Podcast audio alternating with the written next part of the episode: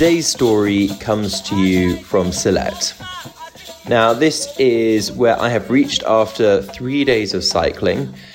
So, I have finally left Dhaka. I've had a wonderful time there. Spent my time in a very different way from most cities, being able to do a lot of activities, whether that was jiu-jitsu or water polo or volleyball, and hang around, hang about with a lot of expats, which is not something I have done very much of on this trip, but I guess it's just the point that I've got to that I really enjoyed and appreciated easy conversations and nothing too intense.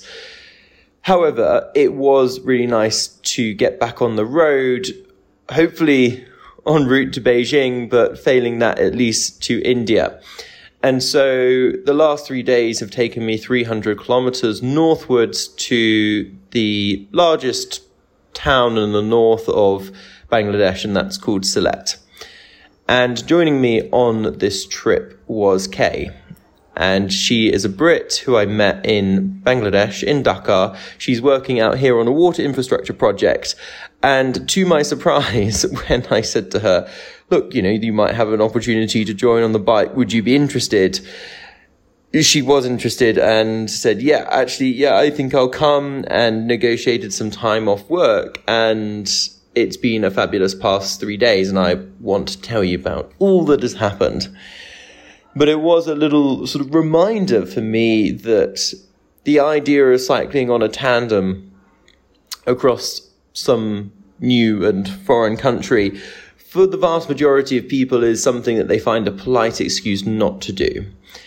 But there is a small group of people for whom it sounds like a wonderful opportunity and that it doesn't need to be sold anymore. It doesn't need the hard sell. The opportunity as it stands, as it sounds, is enough. And that's something that I need to remember and remind myself that, you know, for for the people who see the value of the cycle ride, they'll they'll know that it's something worth doing. I am looking at the wall of this place where I am staying, and there's currently a little gecko wandering its way, taking a few steps at a time towards the light in the center of the room.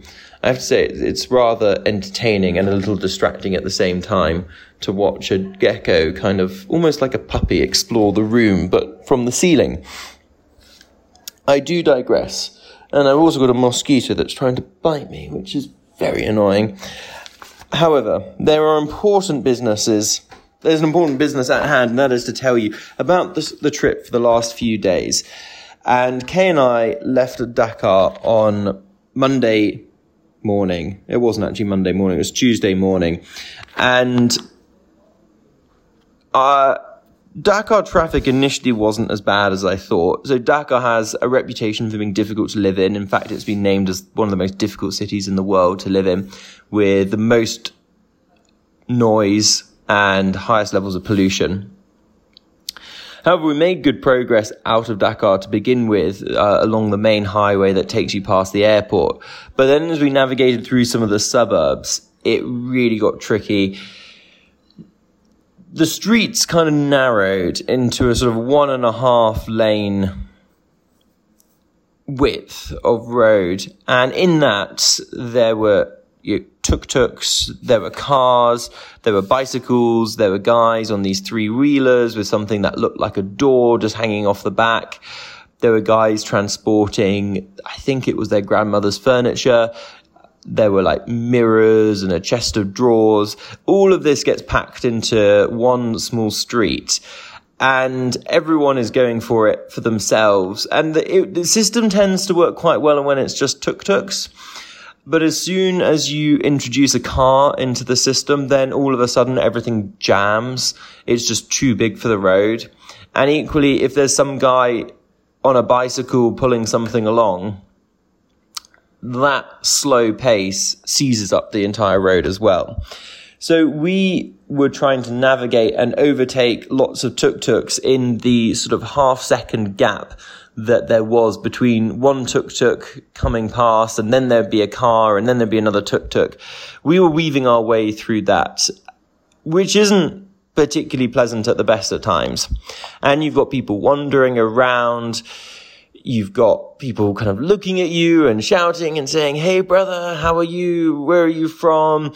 And here's me on the front, just trying to focus on not crashing. And luckily, Kay did the PR, uh, schmoozing, waving to people and saying hi and being very friendly. So we, we made a good team. But before Dhaka was done with us, we hit a bit of an obstacle because the road got muddier and it was this sort of brown, reddish, browny, thick mud that then then got waterier and then we saw ahead that sort of about a hundred meters of the street had flooded. And we started cycling through it and it got deeper and deeper and deeper until it went halfway up the wheels and was covering the bags or like the bottom of the bags and getting our feet soaked. And we were just thinking, how much deeper is this going to go? And this is like one of the main streets. And all of a sudden we're thinking we might have to swim for a bit. And this was down to just a little bit of rain the night, oh, quite a lot of rain, to be fair, the night before. But yeah, that was that was a bit of a hairy moment when we thought, are we a going to sort of have to, you know, is the bike going to be swallowed up in this? But also, is there any big bumps or drainage gutters by the side of the road that we can't see and we might just fall into? So that was that was a little bit scary. Eventually, we did manage to leave Dhaka and we were on the main highway to Sylhet, and there is only the main highway on that stretch. That's the only road that you can take. And it was busy. So busy. There were trucks, there were lorries, there were motorbikes, there were cars. But it was really the trucks and the buses that were the killers because, but not literally, at this point in time because of their horns, and it's something I've talked about before and what I've struggled with in India is the horns, but they were so loud. And you'd have a bus starting to honk its horn from like 15 seconds back. You've got 15 seconds of loud horn honking before the bus then swerves past you with about three inches to spare and then it's like slots itself back into the correct side of the road just before a bus coming on the other way overtakes you. And the risks that these lorries and these buses take as routine is extraordinary. Like in the UK, you just simply wouldn't believe it. You simply wouldn't see it. You will see a bus dive in from the right hand side of the road back onto the left hand side at the very last second and you'll see the whole bus sway tilt to one side as the ju- driver jerks across the wheel. And each time you think there's going to be a certain crash. And each time somehow they manage to avoid crashing. And usually there's a car that kind of goes slightly off the side of the road. Suffice to say, it wasn't the most relaxing stretch of road. And it was pretty, pretty gritty as well. Quite a lot of dust in the air. So on the second day, we were very grateful to get off the main road and start going through some of the quieter villages in Bangladesh. Now, the route that we took was quite special because it took us through the tea lands. And for me, this is super exciting. I've never been through tea country before. Not in India, not in Bangladesh, not in anywhere in Africa. I guess the closest I got was when I cycled through the north of Turkey along the coast of the Black Sea. And that was very much tea area, but I didn't actually cycle through any tea estates. But for the first time here in Bangladesh, it was tea estates. And they were, they were cute, these trees. They were shorter than I expected. They were, they were lower than hip height and these sort of very small little bushes that were sort of unremarkable, but for the fact they were so small, I think, and so, so low to the ground. And what was more striking to me is that the terrain became rolling, but in the flattest way I've ever experienced. So it was like very bobbly. It was like the surface of a golf ball. And the road was constantly sort of snaking around these different little mounds. And these mounds kept on going, and each mound was covered in rows and rows of tea bushes. But actually, there was very little climbing up and down. There was gentle gradients up and gentle gradients down. But it made for much more entertaining riding and much more pleasant riding than hammering it on a main road and trying not to get hammered by the buses. And we passed through this tea country and we passed through rural Bangladesh. And Kay said something that was quite interesting that she didn't, you know, she was like, yes, this is, this is rural Bangladesh, but like, I wouldn't really consider it rural because there's, there's so many people around still. And so when you compare it with what the countryside looks like in perhaps the UK or in Europe or certainly in a place like Kazakhstan, you, you, don't see that many people. Well, in the villages, in rural areas in Bangladesh, you are constantly, constantly passing people, whether it's on bikes, on motorbikes, they're walking, they're um, chasing after an escaped water buffalo. There are little ducks that are quacking around. Occasionally we saw a duck get smashed today, which is a bit sad, but you know, the duck should have moved out of the road, I suppose. You know, why did the duck cross the road? Well, it didn't get to the other side quickly enough. One thing that was really striking as we were going through the villages is a series of new builds. Now, to set the scene, most villages are pretty poor places. The roads tend to disintegrate through the villages. You go from smooth tarmac to brown terracotta brick roads through the center of the villages and you'll see stores that will s- sell like packets and packets of crisps that are quite kind of bright and colorful. And there might be a barber shop. You'll see a window and a, I mean, a mirror. And we saw a lot of carpenters. We saw beds being built. We saw chairs in, under construction made out of bamboo canes. There are a few tea shops. There are a couple of restaurants, but they're not, or cafes. That's a strong word for both, for those. It's like a guy with a couple of metal basins, one filled with rice and another filled with some sort of curry or dal. These are pretty basic places, but there was one thing that stood out as a new build. And we kept on coming across them and seeing them and these were mosques. There were more mosques, we realized, than certainly than schools, certainly than restaurants. In fact, probably mosques were the most common public building that we saw along our journey. And these were often like very brightly colored. They were blue, they were yellow, they were green, they were quite often a blend of all these different colors they had a, you know, kind of big spouting sort of chimney almost at the top of which stood the minaret and a, a loudspeaker. So the call to prayer would ring out five times a day.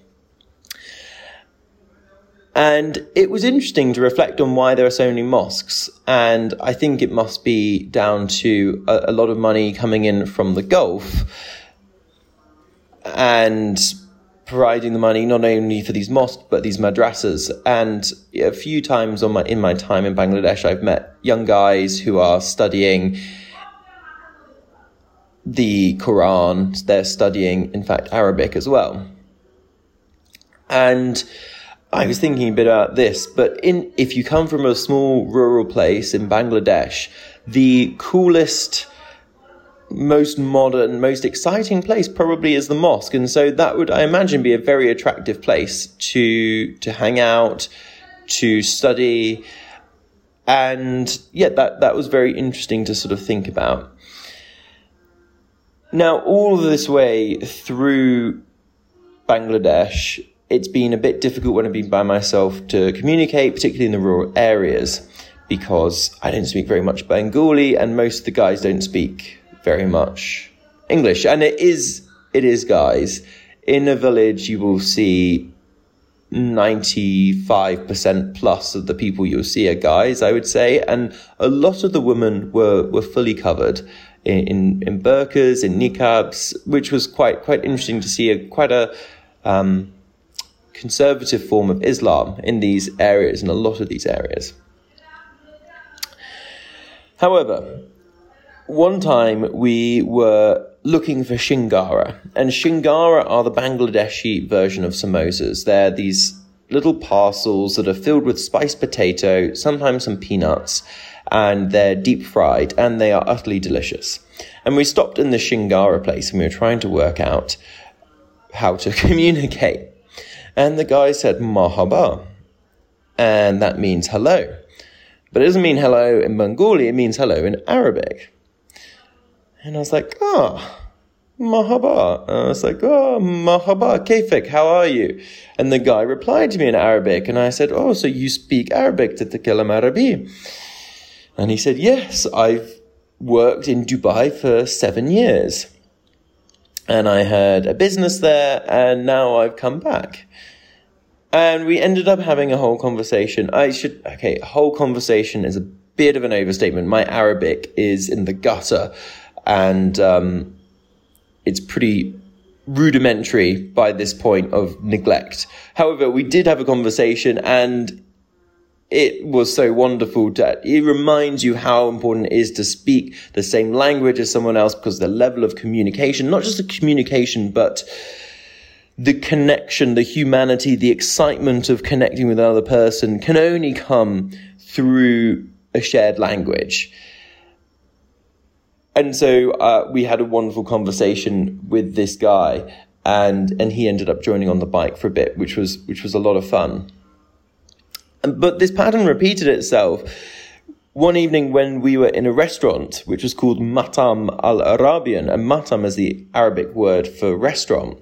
The guy that we met, he said, "Oh, I've spent spent a number of years in Saudi Arabia working in Jeddah."